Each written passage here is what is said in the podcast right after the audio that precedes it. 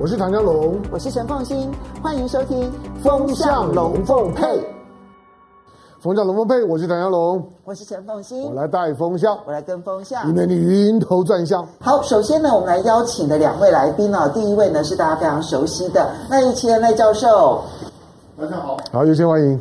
第二位呢是大家非常熟悉的前立法委员蔡正元，Hello，正元，主持人好，好，正元欢迎。好，首先呢，我们就先来看一下 F 十六 B 坠机的事件啊。当然，这个呃飞官呢非常的年轻纯毅啊。嗯。那现在呢，看起来他的训练确实危险性非常的高。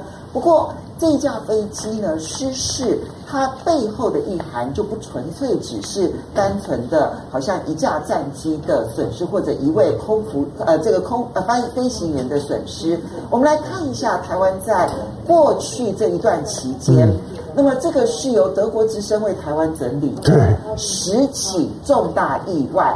那你仔细看，二零一四年一次，二零一五年、二零一七年、二零一八年，到了二零二零年之后，其实它是非常密集的发生这一些这个飞行的事件啊。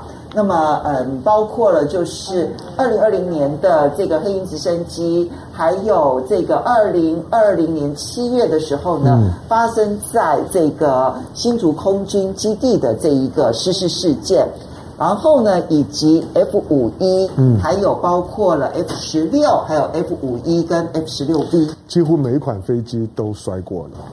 好的，我这边先来请教一下赖奕谦赖博士好了，到底台湾的军机不断的发生这样子的一个重大意外，尤其是你看到二零二零年之后更加的密集，密集，嗯，应该怎么来看待？呃，这个可预见外啊，可预见内啊。呃，之前我们已经有不断的分析，也就是说，目前啊，蔡英文他们跟美国勾连啊，美国打台湾牌，蔡英文也很乐意被美国人这样打台湾牌。那两岸的关系挑得这么的紧张，所以在这个过程中啊，大陆一定会有反制的一个动作，也一定会有反应，而这个反应会随着美国打台湾牌的程度一直升高。所以当美国的派他的这些啊官员啊，那么越来越升高到部长级，然后国会议员络绎不绝的到台湾来，一直升高了两岸关系的紧张的时候，大陆的反应的动作当然也会增强。在这个增强的过程中，我们已经多次的在这个节目，其实这个节目我们已经很多次的有预言了，也就是以目前这样子升高的情形下，台湾的空军它的问题，它的罩门就会浮现出来。那当然，我们当时的估推估就是意外事故会频率会越来越高。这个不是我们所乐意见到的，但是它确实发生了。原因很简单，先跟各位报告一下。第一个，我们的战机啊，F 十六战机，它是很老旧的战机，二十五年了。二十五年的战机，也就是说它的机械、电机这个部分它是老旧的。虽然它在电战系统它有改良，它的雷达系统有改良。但是这个战机是老旧的战机，这个是没有改变的。这个没有改变的情形下的时候，那一个老旧的战机，基本上来讲，它的维修的行的时间跟维修的程度就应该要升高，标准一定要升高。可是问题就在这里，问题就在于说，我们由于飞机不断的上去、下去、上去、下去的情形下的时候。飞机本身被使用操作已经达到非常高的密度，那这样的情形，它的维修的时间跟程度其实一定会打折扣。这是第一个部分。第二个部分就是我们的领导人长期以来的领导人没有远见，没有远见也造成了今天这个结果。怎么说没有远见呢？募兵制随便改。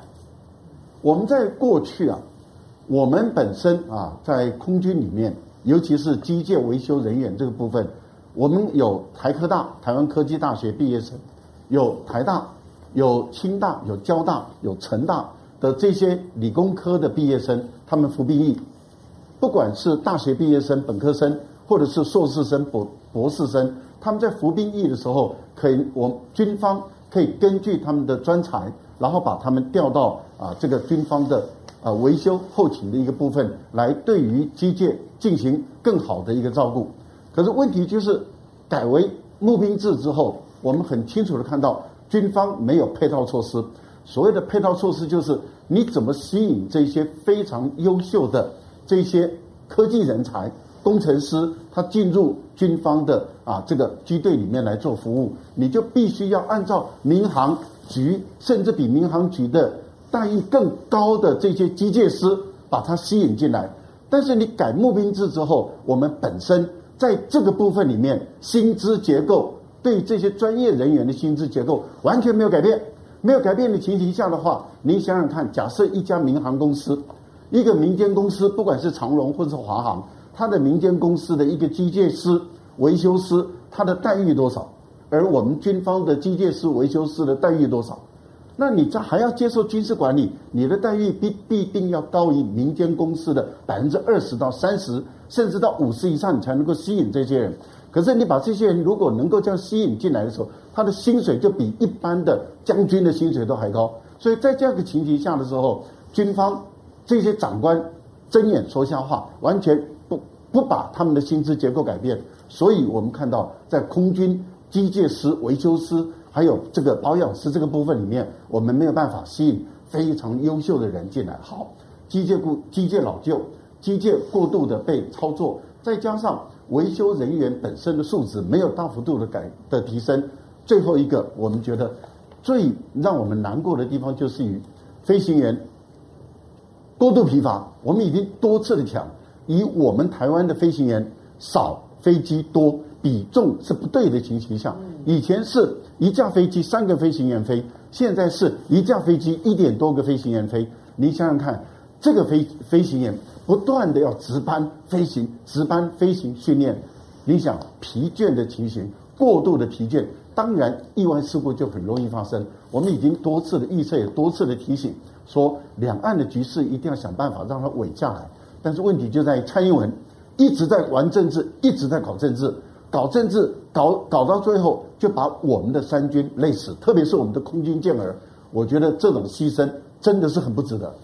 所以郑源我们看到说，刚刚其实赖一千赖教授他把那个结构性的问题都已经点出来了。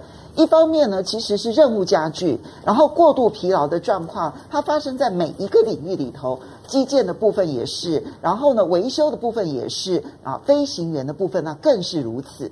那我们现在看到说，那有没有稍微改善的一些做法？比如说，其实很讽刺的，在这个呃坠机的这一天同一天，基地法院呢是通过了海空特别预算，那么编列了两千三百六十九亿元，来不来得及？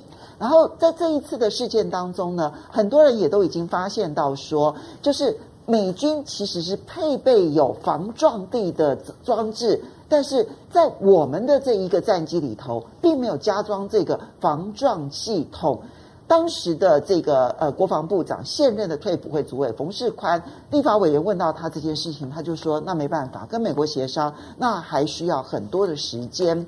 可是我们明明看到。就是两岸之间的紧张，其实你看到海协会的前副会长王在熙，他就提出了警告：去年两岸之间，就中国大陆呢来到台湾这附近的战机，其实已经是创纪录，但二零二二年只会多不会少，所以这种任务加多而疲劳加倍的状况，看起来在我今年新的一年还不会有任何的改变。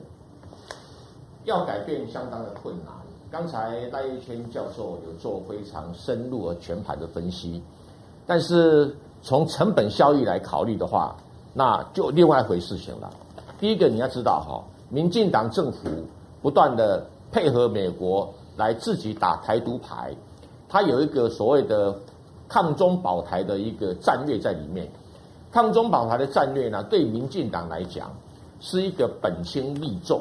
它可以稳稳的控制台湾的政局以及台湾的政权，可以让民进党各派系呢继续荣华富贵了好几年，所以他怎么可能放弃这个所谓反中牌、抗中保台这样的一个大旗呢？他怎么可能不会去配合美国打台湾牌啦？这样去想的话，哈，说要他放弃，我觉得可行性不高。那至于他的代价嘛，不管你说两千三百六十九亿，或者说有个非官疲劳，或者说有飞机战机失事，对民进党的成本效益的权衡轻重来讲，这个根本就是无关紧要的嘛。大不了有飞机失事的时候，蔡英文亲自跑一趟安抚一下，多发一点慰问金，他们是顺利把这个事情给摆平了。所以整体来讲的话，他们在考虑这种政治上的成本跟效益，不会把赖叶谦教授想说空军健儿们的生命安全、疲劳啦或者飞安啊等等啊，做一个主要的考虑项目，基本上不会的，因为这个政治局牌对民进党的利益太大了。第二个，我要说明一下，F 十六 V 战机呢，被称为第四代半的战机，它是从 F 十六 AV 啊这两款这个飞机啊所谓的作战性能提升的，在某种意义来讲的话，它基本上是飞行员操控电脑，由电脑来操控飞机。那因为为了要有一个快速缠斗的性能，它属于一种不稳定状态，大部分的飞机都希望能够自动稳定、自动飞行。可是 F 十六 V 的战斗机是希望不稳定的，能够高空缠斗，能够低空轰炸，所以它的性能要求很多，就难免的。刚才有提到防撞系统，不过美国最早搞这个防撞系统的目的啦，设计的最先进的防撞系统是用于说，当有一架 F 十六的战机的时候，可以带很多无人驾驶的 F 十六战机，那害怕无人驾驶的跟有人驾驶产生碰撞，所以设计这一款。防碰撞系统，但是在没有办法改善这个不稳定状态的一个原始的设计，所以当飞机处于一种不稳定状态，如果操控者经验不够或者有疲劳的话，它操控的是电脑。这 F 十六战机里面呢，有四部电脑，一部备用电脑，三部呢工作电脑。所以他如果在这方面不够熟悉的话，那即使三部中突然间有一部故障，第四部的备用电脑跟上来。那个整个运作会比传统的这种飞机来的还要来的复杂，所以失事率可能也就会因此而提高。如果你不够熟悉，如果照你这样说起来的话，他需要高度经验的人。可是这一位陈毅飞官，其实他只有六十个小时的经验，六十个小时的训练就要求他执行。所有的空军都公认，他这一次所训练的科目，其实是非常的这个嗯危险性高，而且是需要很高的难度的操作。就像刚才讲的，因为飞机本身设计是负稳定的，跟其他飞机不一样，所以它从高空下来低空轰炸，马上就要一两秒就快速拉升的时候，那个负稳定状态就很可能在这个电脑操作或个人操作上失控。这可能性是存在的哈，所以六十个小时够不够？这可能要专业评估去理解到底够不够。但是就这个个案来讲哈，跟刚才的成本效益分析，这个政治上的利益对民进党有多重要？所以这个地方哈，你说考虑它改变两岸政策是不可能的。所以王在希的分析是有道理的。第一个，美国打台湾牌不会停止，民进党政府打台独牌不会停止，然后。大陆方面呢、想要遏制台独呢，所采取的这些什么基建绕行，但是每一个各个角色，美国、台湾或者是大陆也好，基本上我不否认，他们不是在解决问题，他们是在各自应付内部的政治问题。美国打台湾牌有他内部政治的需要，民进党政权要维持下去打台独牌有他政治上的需要。那什么老百姓啊？那大陆呢？为了对老百姓。大陆老板有所交代，所以他也不断的用疲劳作战的方式，就说好，台湾军队我们大家不断的较量，就是不打为原则，大家不断的看谁的疲劳系数能够撑得更久。那这个大陆当然占有一个规模大、资源多的一个先天性的一个优势了，哦。但是大陆是不是真的要很强力威胁台湾呢？王在希虽然说得很严重，我真的看不出来。第一个，大陆的飞机飞在哪里啊？会在西南空域，你搞什么名堂嘛？威胁台湾怎么西南空域威胁台湾呢？是威胁菲律宾吧？第二个，你如果威胁台湾的话，你应该是在什么？是在澎湖附近海域才叫威胁台湾啊！所以啊，基本上他没有威胁台湾的这个这个一个决心或者准备，基本上是没有。再来呢，我们打个比方，大家比较清楚了。去年不是？中国舰队、俄罗斯舰队啊，编制联合舰队通过什么？日本的金青海峡，金青海峡是日本这个本州岛跟北海道岛中间那个只有十九公里的海域，哎，嗯，你只要想一想，现在大陆有没有任何军舰通过龟山岛跟宜兰之间的海域？没有啊，嗯，有没有通过兰屿跟台东之间的海域？也没有啊。哎，十九公里是你从岸上就可以看得到船舰了，对，甚至于澎湖跟台湾之间的海域有没有解放军军舰通过？没有啊，解放军军舰都只是在澎湖跟福建之间通过而已。所以表示说，大陆也是在对内部做交代，所以大家都是在玩一种浪费资源的游戏，但是还没有到达要解决问题的阶段。那这个是啊，大家在比耐心、比资源、比毅力，那看谁先倒，就有点像拳击赛哈，两个拳击手哦站上了舞台，互相之间不出拳打，然后你比划我比划，比划看到最后谁体力先衰退。所以大家要有耐心看这一场局哈，这个王在希有过度解释，啊，基本上大陆对台湾的这所谓的解放军的威胁啊，啊，那台湾呐也要配合美国，为什么？因为西南空域那个地方谁会进出啊？是美国的军舰跟航跟潜水艇会进出的地方。台湾的潜水艇什么时候在那边啊？其实不是台湾活动的区域。对嘛？至于所谓的防空识别区。根本不是领空嘛？什么时候防空识别区变成领空了哈？所以台湾是故意在政治上的需要过度解读，所以台湾就说：你看大陆军机要滋扰台湾，那大陆说没有啊，我是巡航台湾。那美国有些媒体更扯了，说大陆军机侵略台湾。所以我是觉得他们的故意不想用精确的用语。糊弄老百姓，创造媒体效果，他这个目的要达成政治人物私人的政治目的而已。所以，刚刚郑源呢所评估的是，台湾、美国以及中国大陆各自有政治需要，所以在军机上面的政治表演这件事情，或者是说政治操练这件事情，它是不会停止的。那对于台湾，就尤其是会被挤压的最辛苦。那你说，在这些长期的政治的这个过程当中，谁受伤最重？现在看起来就是空关呢，就是空军的这一些军官们。所以从二零二零一直到二零二一，其实到二零二二，其实已经掉了六架飞机跟直升机了。这个长期的疲劳，恐怕对任何人都是极大的压力。但你认为战争只有在这一些空军军官的身上吗？No。我们来看一则新闻了，这则新闻其实我特别的有感哦。它是呢，在陆军的通讯的装备呢，装备军呢，直接的开入了高雄市最大的军眷村。嗯，这个眷村因为我太熟了，其实我是因为呃，这个其实是眷村改建之后呢，他们重新再聚集起来的一个新的眷眷村。其中有一个眷村呢，就是我以前住的眷村啊。那所以，我很多很多的老邻居、老朋友都在这边。那它其实凸显出来，就是其实也在准备城镇战的同时，战争也在你我的四周正在做准备啊。对了，就因为刚刚讲过一些属于属于军方的训练管理的增补，就是人人飞行员的增补的这些问题啊。刚刚两位两两位呢都已经讲得很完整。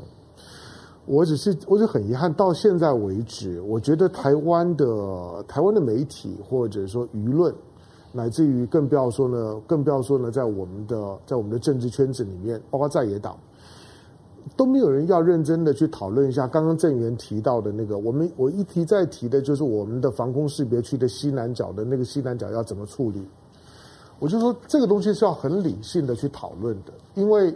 你知道现在的这个升升级版的 F 十六 V，它还是一款老飞机了，因为因为它的它虽然有了新装备，然后呢大概可以提升到呢 F 十六的 Block 二十。你要说真正的 F 十六 V，全新的 F 十六 V，它的新版已经到 Block 七十，那 Block 七十要到要到二零二五年之后才会陆续的交货。所以现在你所有飞的 F 十六 V 刚刚入列编装的那六十六架都是升级版的。那升级版它里面一定有很多东西还是旧的。你你知道电脑，你买手机买电脑，虽然它会不断的跟你更新更新更新，可是你知道你更新个几回之后，他就告诉你说不能再再更新了。嗯，因为你的系统跟不上了。嗯，你的系统跟不上它的新的软件，他叫你要换。你你你买过的手机，你一定遇到这样的问题吧？啊、更新到某个阶段的时候，要不然你就发现了你的整个性能大乱，嗯，很多的功能没有办法执执行，软体没有办法下载，或者运作的速度非常慢，你就会觉得这这还叫手机吗？你就觉得你要换 iPhone 四。现在所有现在 iPhone 的系统都是不可能。对，就是它一定告到一个阶段，它就告诉你说我不支援你了。那你要知道，这种的升升级，它一样存在相同的问题。虽然它不会告诉你说完全不相容，可是你想，你的 iPhone 四、i iPhone 六、iPhone 八，对你现在还还可以下载，可是你要知道，你的功能越来越弱，整合性越来越越差。这种所有的电子系统的升级版都有相同的问题。你认为飞机不会有吗？当然有啊。何况呢，它的它的其他的主主要的，就是说呢，构型啦、机组件呢，这都是旧的。好，那这个呢，这样子的一个才刚交机没多久，才刚展示完呢，就是说呢，大大象漫步。我我们讲过，就空军已经很久没有对媒体释放释放这种，就是说，嗯，就就是呃刻意的释放出来的这种的这种的振奋人心的军事新闻。这次的大象漫步的展示，配合着 F 十六，对台湾的就军事记者来讲，就哇，这个很很久没有看到军方这么的热情的在招呼我们。才刚大象漫步完了十这这十天左右的时间，飞机就下来了。那个军中的士气打击太大了。可是关键的原因是这 F 呃，就是这 F 十六 V 的六十六架主要配置在哪里？在嘉义啊。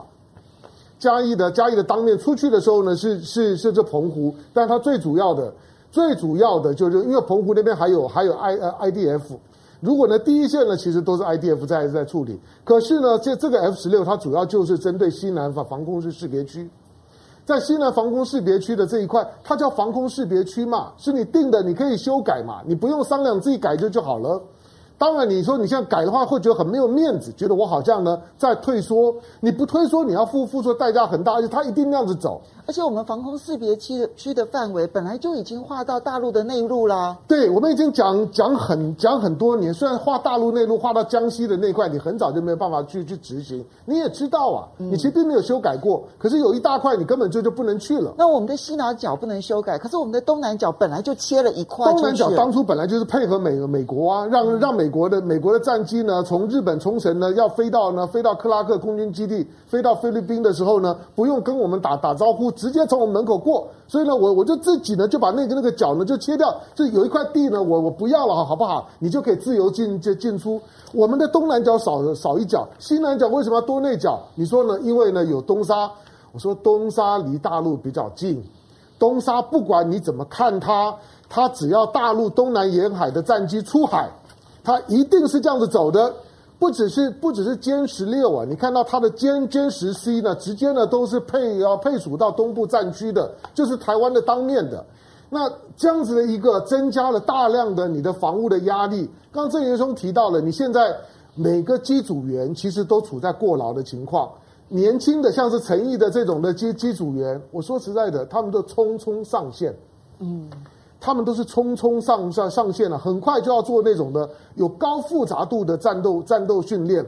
我不能说是这种的训练，这种的紧张呢，把陈毅的这样的一个飞这样的一个年轻的飞行员推到一个很冒险的位置。可他真的有很大的检讨的空间。你真的认为西南角的那个是现在空军所有的防务当中来讲压力最大的那一块，有必要这样子操作吗？你把西南角的那块做适度的处理，或者画出一道，让呢你解放军呢只要在这个这个距离之内，我绝对不会去呢去拦拦截你，绝对不会跟你的升空拦拦截，然后呢然后什么飞弹追追追歼广告广播距离，我就不跟你玩玩玩这套，你你不能做吗？面子问题而已，不检讨这一块的时候，你就在害死空军。好，所以它有军事结构上的问题，有政治结构上的问题，当然其实还有政治操作的问题。我们先谢谢几位好朋友啊，山海经的董内，谢谢你。嗯、然后这个是 Like hell. 呃 Like hell 呃说，哎，飞机掉完了，是不是有理由拨预算嘛？另外买一批了啊。那 Great World Journey 他说。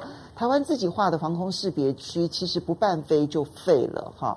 那罗贝卡说，其实那个西南角并不属于台湾，它其实还是国际空域，在国际法上面是这样认定的哈。那 Great World Journey 他说，主要其实还是年纪老，再好的武器老了其实就是没有用的，因为这个嗯 F F 五呢，F 五是三十年了，经过。号的这一个 IDF 是三十二年了，F 十六是二十八年了哈。Duck Duck 他说发生了一件事，只要台湾一炫耀某件事，就会立即被打脸。嗯嗯嗯。哎，其实这个 F 十六 V 哦，还之前才被大力的宣传，嗯、因为刚刚证言提到它的缠斗力特别的强大，所以还被刻意的拿出来去跟歼十六去做缠斗力的对比，它不对比别的。它只对比缠斗力这件事情，那这个我们就可以来好好的来观察一下。好，接下来呢，我们再来看到的是乌克兰的情势。那过去这一个礼拜呢，连续三场的会议，美国跟俄罗斯，然后呢，俄罗斯跟北约，然后接着看到是俄罗斯跟欧洲的安全理事会。结果三次的会谈，其实乌克兰有参加最后一场，嗯，但就是大堆头里头呢，他是扮演其中一咖。前面的美俄高峰，美俄的这个会谈没有乌克兰，美国呃俄罗斯跟北约的会谈也没有乌克兰，虽然谈的都是乌克兰问题，嗯，那乌克兰的情境到底会如何的发展？我们现在看到俄罗斯跟美国各自的放话，美国说。俄罗斯，你如果敢出兵的话呢，我一定会制裁，而且这一次的制裁呢，会连普丁都要去制裁啊。嗯、那可是呢，俄罗斯这边也放话了，他说，如果你敢制裁我的话，我就干脆到古巴或者是委内瑞拉 去部署军力。嗯，我们先请教一下跃迁了，你怎么来看乌克兰的情势？美俄现在明显的这个相互呛下，就是谈崩了，谈崩下去之后，还有下后续的可以谈吗？那后续最终的发展会是如何？谈崩是意料内啊，后续的发展啊，是乌克兰绝对会被出卖。我们来回头看一下啊，在乌克兰当初没有发动政变之前。乌克兰它是完整的一个国家。你说二零一四年？对，二零一四年之前，乌克兰是一个非常完整的国家。乌克兰本身没有分裂，也就是说，目前的顿巴斯地区并没有啊要脱离出去。克里米亚半岛也是属于乌克兰，所以乌克兰是一个非常完整的一个国家。这个国家在乌东地区的经济生活是好的，乌西这个部分是农业区，经济生活是比较差一点。那最主要是因为它是以农业为主，那农业你乌克兰你要跟欧洲的农业比来说的话，那基本上来讲它的附加价值就比较少，所以生活就形成了东乌克兰富裕，西乌克兰比较贫穷。嗯，那问题就在于美国在里面就挑弄了，因为乌克兰它本身一直在徘徊，也就是要往俄走还是要往欧走？那我们也注意到，在乌西这个部分，由于啊它比较靠近欧洲。靠近波兰等这些国家，它本身在宗教信仰方面也是受波兰的影响，因为波兰曾经殖民过乌克兰，所以乌西这个农业的穷的地区，它比较倾向于欧洲；乌东这个部分里面，它比较倾向于俄罗斯，所以乌克兰内部里面有矛盾，因此它的领导人时而亲俄，时而亲欧，亲西方，亲美，这样子不断的在摇摆，美国在里面就见缝插针了。见缝插针的结果，我们看到乌克兰愿意当美国人的棋子，乌克兰的人民也被鼓动了，特别是大学生、年轻人被鼓动了。被鼓动以后，在二零一四年就爆发了我们所谓的这个乌克兰广场的这个抗争的事件。接着，乌克兰的议会就发动了政变。我们在强调，乌克兰的总统是人民直接选举，那如果要罢免他，也是人民直接罢免。而议会没有这个权利，就好像台湾的立法部门一样，台湾的立法部门不能够直接罢免台湾的最高的政治领导人，是一样的道理。因为最高政治领导人是人民直接选出来的，要罢免也是人民直接罢免他。更何况这一位乌克兰的总统已经承诺，而且是在各国的见证之下，而且是包括反对党的参与下，他们承诺提前改选，都完成了，合约也都签了。协定也都签了，一切都按照规则走就好。可是美国等不及了，美国发动乌克兰的议会政变，把这个乌克兰的总统赶走。这一赶走，我们看到情况就转变了。克里米亚半岛被俄国人收回去了，乌克兰就裂解成为东乌克兰跟西乌克兰。好，到今天为止，乌克兰就陷入了分崩离析，而且内战频发，整个经济。人民坦白说的生活比以前坏了不知道多少。现在俄国是故意制造乌克兰的危机，因为北约一直在东扩，已经东扩到俄国感觉到它安全上受不了了。例如说，乌克兰的事情要纳入北约，甚至白俄罗斯在前段时间也发生了差一点点的这个颜色革命，也就是美国其实也在策动把白俄罗斯把它转变过来，然后再加上格鲁吉亚，所以等于是把俄国包在非常小的圈子里面。普丁很清楚的知道他的安全上受到很大的威胁，所以他开始做反制的动作。这个反制的动作其实就是摆重兵在俄乌边界，还有在白俄罗斯的边界。也就是说，他而且白俄罗斯的总统说，你可以自由的穿越我的国境。换言之，也就是俄罗斯的军队也可以直接穿越白俄罗斯，那么进入这个。包括乌克兰，包括波兰，呃，对，就进入波罗的海三国，所以他不只是打乌克兰，他也可以打这个立陶宛等这些国家，所以他可以往西走，他也可以往南走，这样的情形就使欧洲、北约他们感觉到压力。那不知道俄国到底会往南走，直接打下乌克兰，还是往西走，直接打下波罗的海？如果俄军一旦进入以后，对美国、对北约就面临第一个问题。对乌克兰来说，因为乌克兰不是北约的成员国，所以北约没有义务要进入里面去协防乌克兰。因此，北约跟美国是不是要维持代理人战争，也就是支持乌克兰的军队跟俄罗斯走，但是呃跟俄罗斯打，但是只能支持这样的情形就维持代理人战争。可是美国跟北约估计不用三天，乌克兰的军队大概就被扫平了。其实这个情况。就跟台湾很接近。美国的评估是三天呢、哦，三天到一个礼拜内一定被扫平，因为乌克兰的地势啊非常适合大坦克部队的作战。对，它是平原。这个俄国为什么会屯兵十二万？那么预估到今这个月底的时候要屯兵到十七万的时候，就形成了一个可以全面性碾压乌克兰的这样的一个战局。而乌克兰的军队是不能打仗的军队，乌克兰的军队是虚有其表的军队。这个我很负责任的说啊。他这个虚有其表的军队，其实乌克兰自己也知道，他一定会被俄军碾压过去。那这样的一个情形就是一个纸老虎嘛。因此，乌克兰需要美国的支持。可是，如果美国一旦介入乌克兰之间的战争的时候，那就不是代理人战争了，就是美俄之间的战争。美俄之间战争当然就有可能爆发核武大战。这也就是为什么联合国在前段时间赶快要推推推出这些五个核武国，说我们不相互的使用核武。其实这个都在做管控危机。另外一个部分里面，那也就是如果俄罗斯是往西走啊，那也就是直接打入这个波罗的海三国的话，北约就立刻启动。北约一启动的时候，是北约跟俄罗斯之间的交战，这个一定是核武大战。所以对于美国来讲，对北约来讲，他们的压力很大。普丁的动作其实就是要去冲撞美国跟北约。那冲撞美国跟北约的目的在哪里？也就是在向世界展示。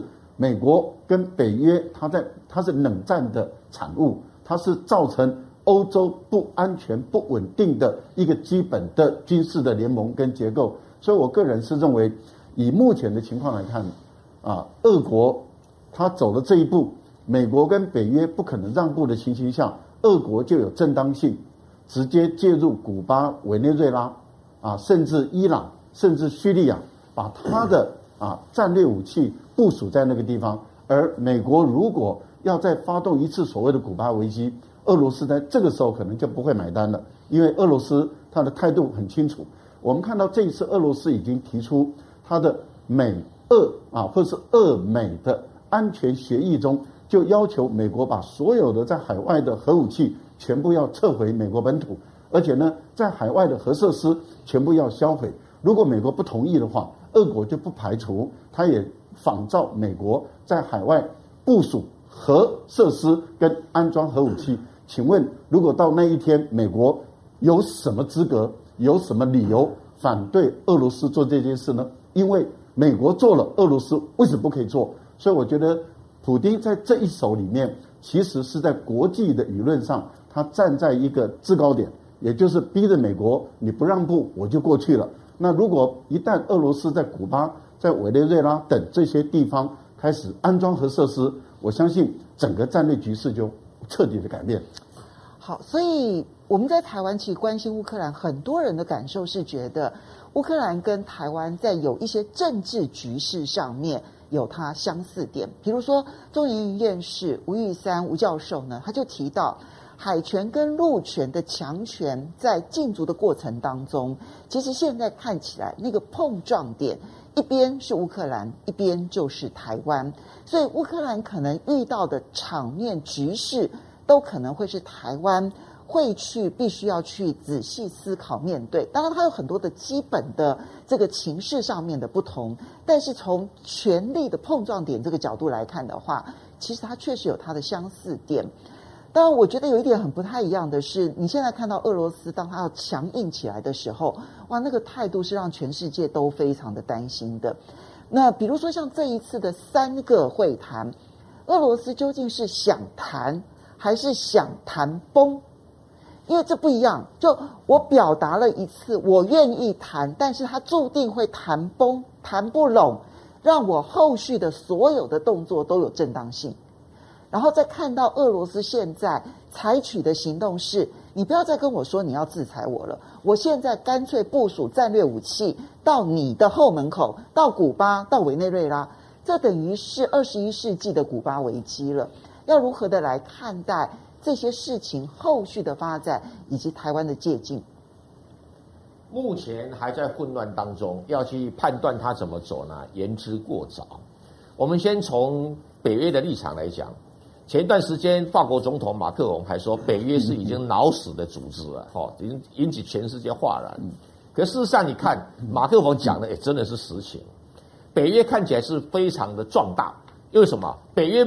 这个会员国里面的国防预算占全世界的国防预算百分之七十，你不能说它不庞大，但是相对的来讲的话，你又发现到原来百分之七十是美国、是英国加这个法国，顶多再加上什么这个德国，其他的小朋友都弱小的不得了。换句话说，北约里面就变成什么被依赖的国家跟依赖的国家，很多依赖的国家是自己又没有人又没有钱。就像刚才赖教授讲了，乌克兰三天会被摆平，这个还不够狠哦。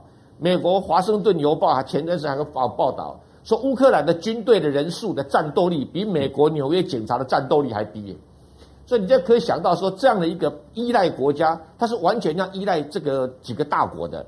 乌克兰要不要加入北约呢？美国当然有些人基于内部政治的需要，要炫耀美国再次伟大，所以需要把乌克兰拉到北约来，变成他的附从国家。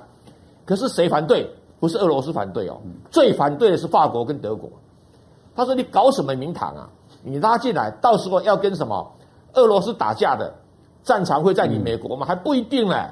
战场一定是先在我德国跟法国，怎么可能在你美国呢？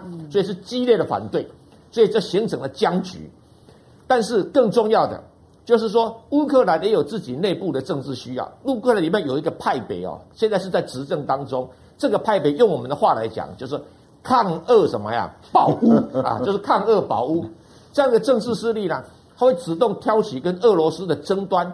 你说把那个亲俄的总统赶下台，或者要不要加入欧盟？嗯、有需要用政变手段吗？当然是不需要。哈，就像说台湾的民进党政府要斗国民党，是要把国民党打死，对不对啊？把你党内稍微有点统派思想的人，通通把他打死，他觉得他才能安稳。是内部政治上的需要，所以乌克兰又把内部政治的需要玩到什么国际外交上面去谈的话，就会加入北约，自然会把北约拉进来。而且你知道吗？要依赖北约生存的只有乌克兰吗？波兰也要依赖北约生存啊？什么拉脱维亚、爱沙尼亚，哪一个是能够自己活下来的？不可能的嘛。那美国是觉得他在遥远千里之外啊，口惠实不至，给你两三块钱，让你去为我去打拼。可是你德国的立场、法国立场就不是这样想了。嗯，所以刚才吴一山教授说是海权你陆权的也不完全了，因为法国跟跟这个德国也是入权国家嘛。所以面对这样的局势，北约你说真的要有能够多大的施展手脚，再加上。如果要维护整个北约的小国家的安全的时候，美国所能够花的预算是越来越少，所能够动员的资源也越来越低。没错，那这一点呢，看在俄罗斯普京，他难道不知道吗？前段时间不是说说什么要修理俄罗斯吗？俄罗斯干脆二话不说就把天然气供应量减少，嗯、就欧洲的天然气价格马上涨百分之二十，那谁倒霉啊？这个都是欧洲国家，德国人当然会觉得你干什么名堂嘛，就烧到火里面了嘛。那现在所谓的制裁措施是要把北溪二号关掉，那不是使得我们台湾的天然气价格要暴涨了吗？嗯，这这是可预见的事情嘛。所以北约它的实际上啊声势大，但能够动员的力量不多。乌克兰迟早会被当作谈判的筹码。第二个组织叫做欧安组织，嗯，欧安组织是赫尔辛基协议后来产生了一个一个所谓的组织的工作。赫尔辛基协议里面最重要的主题是什么？尊重各国领土的完整与主权的什么独立？嗯，那请问你要不要尊重乌克兰呢？那俄罗斯有没有说不尊重乌克兰？没有啊，没有尊重，没有说不尊重乌克兰。但是俄罗斯跟乌克兰之间有一个很大的争议，就是刚才大家提到的克罗克里米亚。克里米亚是在苏联时代本来就是俄罗斯的，对。后来基于政治上说好吧，归你管，哎，借给你呢，你就把它抢走了，就是刘备借荆州怎么样占荆州的游戏呀？那你竟然不跟我合伙，我拿回来有什么不对？比较争论的当然是乌东地区，对，因为乌东地区是所谓信仰希腊正教，是属于俄罗斯文化的，但是呢，乌西地区呢是天主教的，那这两个教派哦，我们东方人其实也搞不太清楚为什么会有这么大的差距。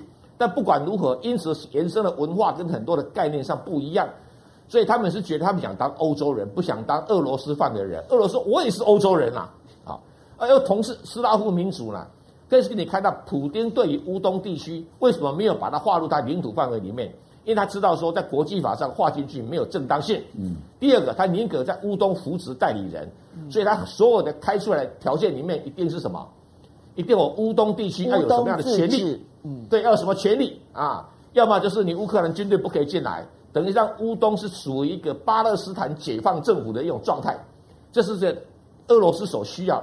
但俄罗斯普丁也不至于笨到说要把乌东地区并到里面去，那又变成一个什么俄罗斯的负担？俄罗斯也不笨呐啊，啊！但是美国到底要什么？美国的参议员，你别看他参议员，坦白讲，美国参议员水准是越来越低，越来越差，一个比一个烂。我刚才讲，他动不动为了自己的选举力，也选举到了嘛。对啊，我提个法案，我很开心，完全都不负责任。这为什么说，在美国的参议员、参众议员，在这个欧洲这些政政治呃什么比较成熟国家眼中啊，根本就是一些不入流的政客。对，考虑事情都只是我要选举要用的啊，我惩罚俄罗斯，我制俄大将。哇！我得到选票，所以每一次在皮尤的调查里头，美国的民主呢被反意或者是被相信的比例，在欧西欧国家，嗯，幅度降得非常的多。法国当然会看不起美国人，这是一个很正常的现象。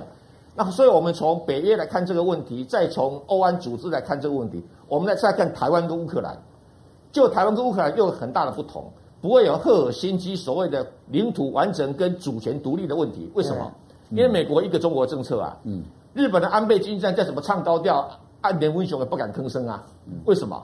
因为他们要公认或默认台湾是中国领土的一部分，所以变成说，美国的政客叫嚣怎么样子？这个国际法局势没有改变之前啊，那只是要靠中国大陆的自治。对，如果中国大陆今天哦，我派军舰说好，我到离台湾什么？台湾是我的领土。台湾有自己的领海吗？没有啊，是我的领海，我的领空，我爱跨过中央山脉就跨过中央山脉，干你美国什么事？要打就来打。最明显的例子是什么？当时川普政府快退休退下来的时候，有一个联合国的女大使，那川普的金主也是煤矿煤矿的矿主啊。这位女士呢，说要直接飞机到台湾来，解放军警告她，你非我都跟着你屁股飞进台湾，看你怎么办。所以最后怎么样？美国人鼻子摸一摸，找个理由自己下台阶撤退了。美国人自己很清楚，我要打台湾牌，但是什么呀？我只点火，但火不能烧到我身上。这一点呢，民进党政府知不知道？当然知道啊。所以民进党在抓什么空间呢？就点了火以后，火还没烧起来，这个中间就是我巩固政权的空间。那碰巧呢，中国大陆现在又不把台湾问题当做一个重要问题在处理，这是一个很确定的事情。你看吧，一口还延长了。蔡英文废弃九二共识，中国大陆继续拿钱给台湾，所以形成一个跟乌克兰不一样的地方。乌克兰是俄罗斯天然气不经过乌克兰，钱不给乌克兰赚。但中国大陆跟台湾不一样，我拿大笔的贸易出钞给台湾，然后台湾民进党政府收了大笔的税金，拿去买美国的武器，然后来玩抗中保台。这个游戏跟乌克兰游戏逻辑完全不一样啊！乌克兰是什么？经济壁垒分明，军事壁垒分明，然后什么？政治壁垒分明。那台湾什么？混成一团。可是不要急哦，混水中间，民进党就能够摸鱼啊！所以变成说，北京的领导阶层很明显的话是讲得很很严厉的，事实上是什么呀？手脚是什么呀？是是软的。他没有任何这个做一个所谓的处理台湾问题的一个一个准备，或者说有准备，但是没有实际上要动作的准备。好，所以变成这里的空间呐，台湾问题或者是中美问题，还有一段很长的时间要去拖下去。好，刚刚提到的是乌克兰跟台湾的这个情势，但是呢，因为呃乌克兰的情势我们其实谈了很多了啊，那我们这边其实跳一下，我们来到南亚的这个情势。今天有一个新的进展，这个也蛮特别的。一方面呢，我们其实看到中国大陆跟印度啊，其实他们也有边界非常的长，有几个边界的争议区，所以呢，中印之间是要不断的有一些边界的军事上面的一些这个会谈，已经第四四轮的谈判了。那最新的消息是没有结论，可是在这个同时，我们看到印度的媒体在昨天报道。印度政府已经决定了要参加冬季奥运，而且不接受任何要求他要外交抵制的做法。所以，印度的态度是有点微妙的地方。最微妙的其实是在不丹附近。因为不丹呢，其实是前一阵子呢，洞朗事件当中呢，最重要的主角的一个区域。其实洞朗并不是印度的这个呃争议边界，是中国大陆跟不丹之间的争议边界。那中国跟不丹其实在去年签了一个边界的一个协议的一个这个谈判。那么现在呢，路透社特别的说，哎，卫星影像告诉你哦，中国在不丹的附近呢，现在已经在加速。这个做一些建筑物了，路透社特别去问了不丹政府，还去问了印度政府，就不丹政府跟印度政府都说不予置评。你如何来看待中印之间很微妙的变化？好，我觉得我刚刚的乌克兰事情啊，两两件事情提醒啊，就是大家就是谈谈得很不好，对，谈得不太好。但是我说谈判啊，强硬强硬啊，你要知道强的不一定硬啊，硬的不一定强。所以不要被谈判的表面的给蒙蒙蔽了。但是我们之所以担心的是，因为我认为美国跟俄罗斯都有想打仗的理由。对美国来来讲，他很怕失去他在北约当中的威信。那现在呢，当当北约都压住在上面的时候，如果美国想要退，北约以后会不信任他。对俄罗斯来讲，他已经呢从车臣战役之后，基本上三十年没有打了打过仗了。对于他现在的所有的装备军队来呃来讲。对俄罗斯来讲，他有想打仗的理由。对这种大国、军事大大国来讲，想要在海外动手这件事情，是他的内在的基因的一部分。好，那呃，印度的我听了很恐惧，听起来是你在恐吓大家说会有战争的可能性。我我说。尤尤其是刚刚提到的，今年初说呢，我们不会打核战争，那对我来讲绝绝对不是好消息。对，那其实不是好消息。那就是那就是我们我们已经讲好游戏规则哦，我们要上拳拳拳拳击场哦，那不要带带家伙，其他的打打死了就是自己就抬抬出去，嗯嗯、基本上这态度就是这样。印度的话呢，其实去年底我们就一直在提醒，就是说呢，亚亚洲在地缘政治上面来讲呢，几个国家哦。正在正在做一些微妙的调整，那韩国呢是是是一个，另外呢留意的就是印度，那印度的印度的调整，大家会觉得很惊讶，哎，不是前年呢才打得死死去活活活来吗？那个呢这么血血腥的新石器时代晚期的那种的战争的形形态，就是拳头木头加石头，那打打出来的打了这这么一架之后，大家呢苦大仇仇深，中印关系怎么可能好？去年你看到的就是印度呢进到 Quad 就就就是 Quad 里里里面，那美国呢觉得他在战略上面大丰收，为什么到下半年之后印度的态度就微妙的转变？当然从表面上面来看的时候，其实从从中国、俄罗斯跟印度三国外长见面，俄罗斯呢跟印度的外长同时表达呢，他们呢不想抵制，就不抵制呢就是说的冬奥，那个时候就已经讲过了，对，外长就已经说不不抵制冬奥。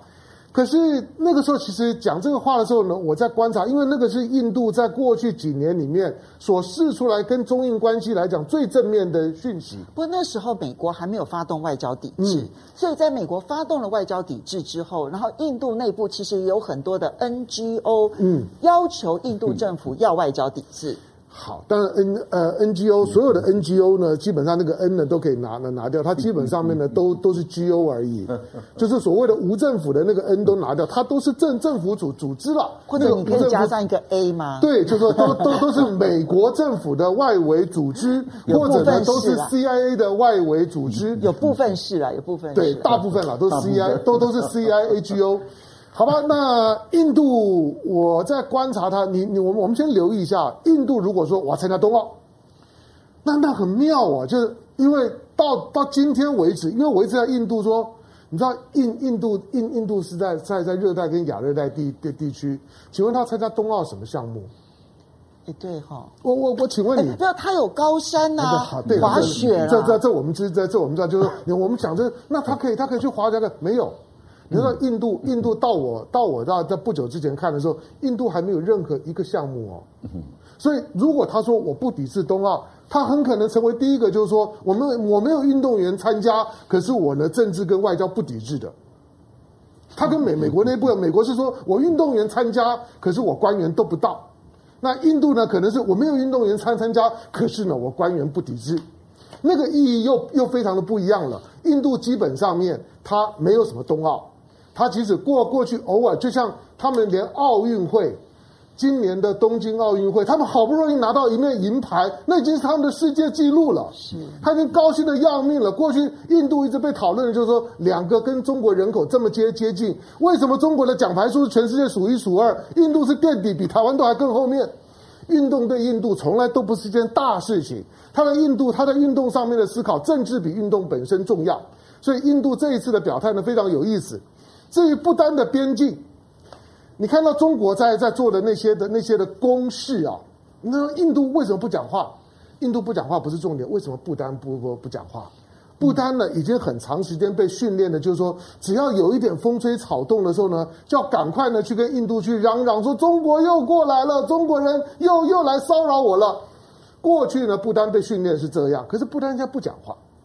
尤尤其去年和中国签订的那个，就是说边境协议，中国跟不丹的同时告诉你，就是说我们的边境问题基本上解决了，边境问题解决了，中国开始在边境呢在做一些的做一些的，当然那些的攻势到底是做什么？我认为从不丹的理解是，我我我如果是不丹人，我的理解一定是非常正面的，中国准备要要开发中部边边边边境。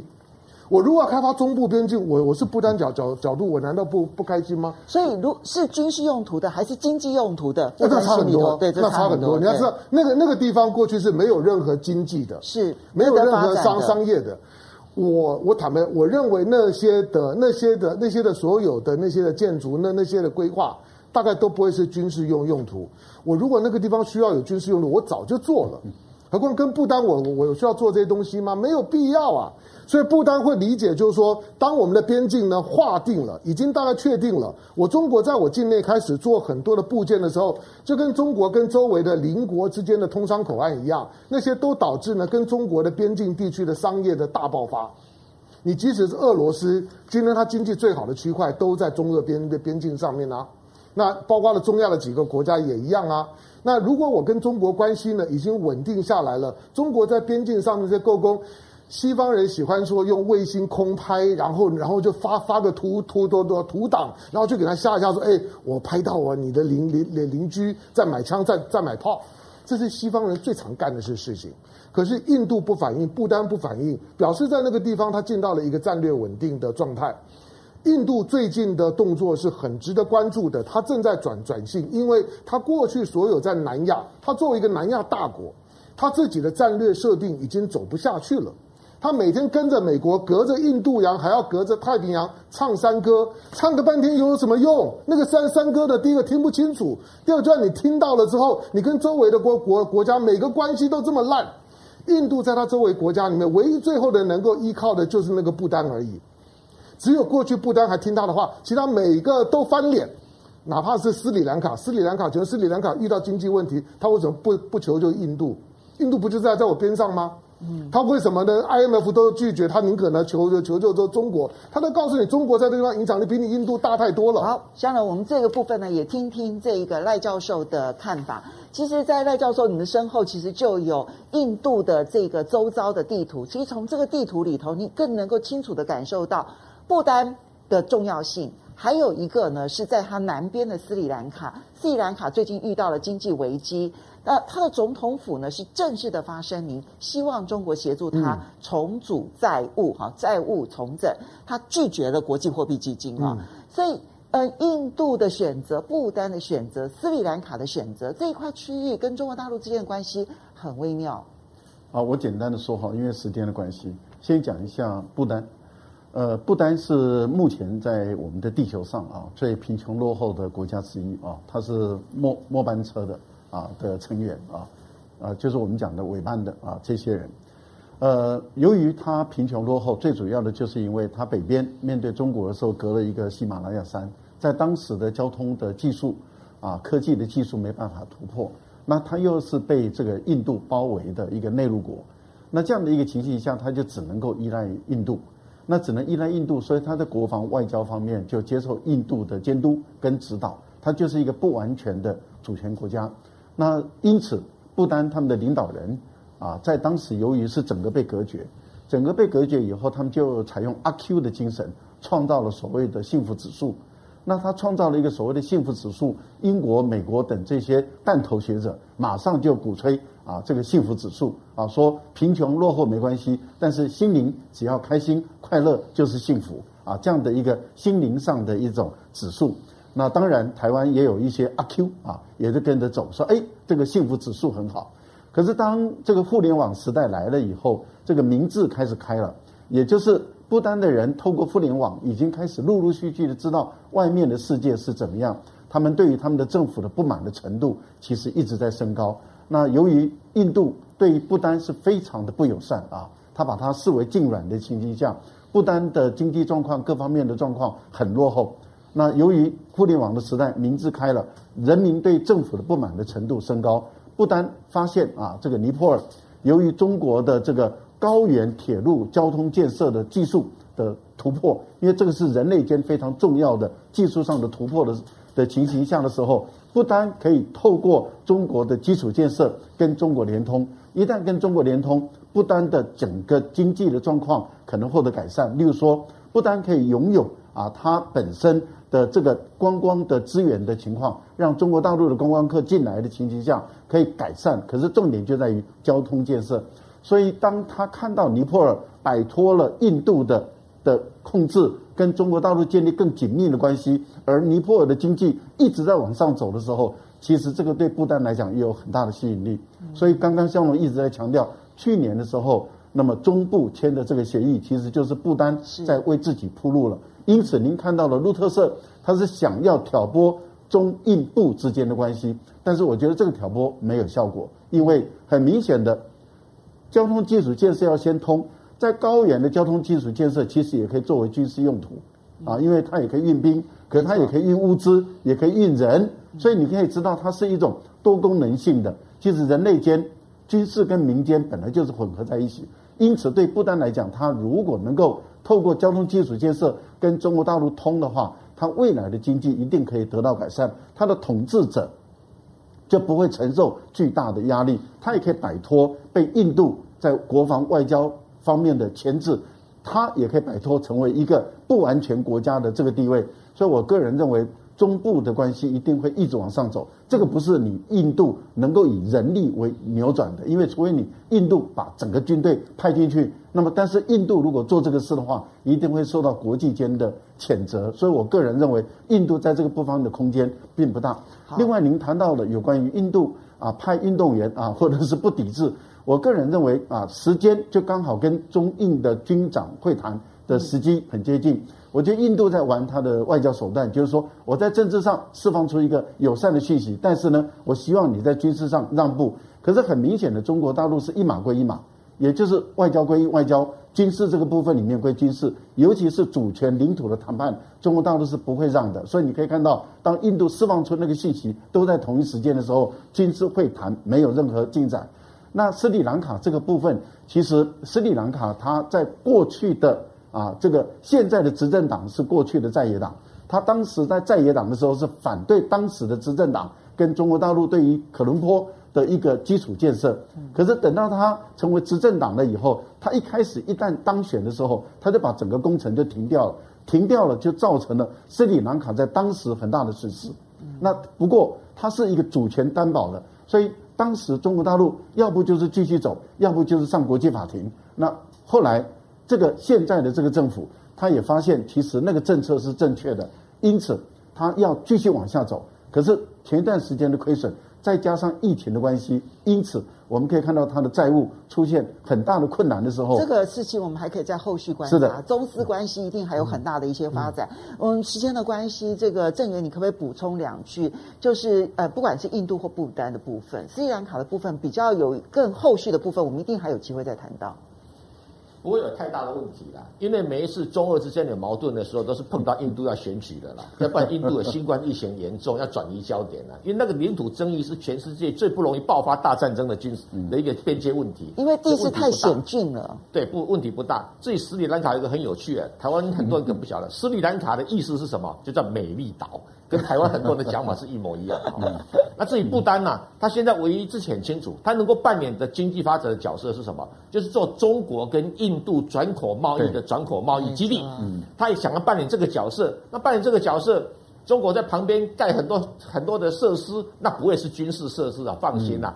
中国中国要打不丹吗？那好笑嘛，对不对？中国觉得这是浪费我的子弹的事情嘛，不会做这个事情。所以希望媒体炒作这个没有什么意义，但是我们乐见不丹呢成为一个真正幸福的国家，做一个中印之间的转口贸易基地。好，呃，我们非常谢谢几位好朋友啊，嗯、包括伊桑啊，特别提到印度的运动项目其实都是非奥运的啦，哈，所以这个是印度的很特别的一些地方。好，因为时间的关系，嗯、我们必须要跟大家 say 拜拜。其实你看时间真的不够，嗯、对不对？哈，嗯，那么嗯，下一次希望我们能够节制。我的说话时间，好的，我们我们要延长两个小时。你已经说好的，我要谢谢 赖玉清赖教授、蔡正元蔡委员，非常谢谢。两位。那不要忘了下个礼拜同一时间，风向龙凤配，我们再见喽，拜拜，雅虎。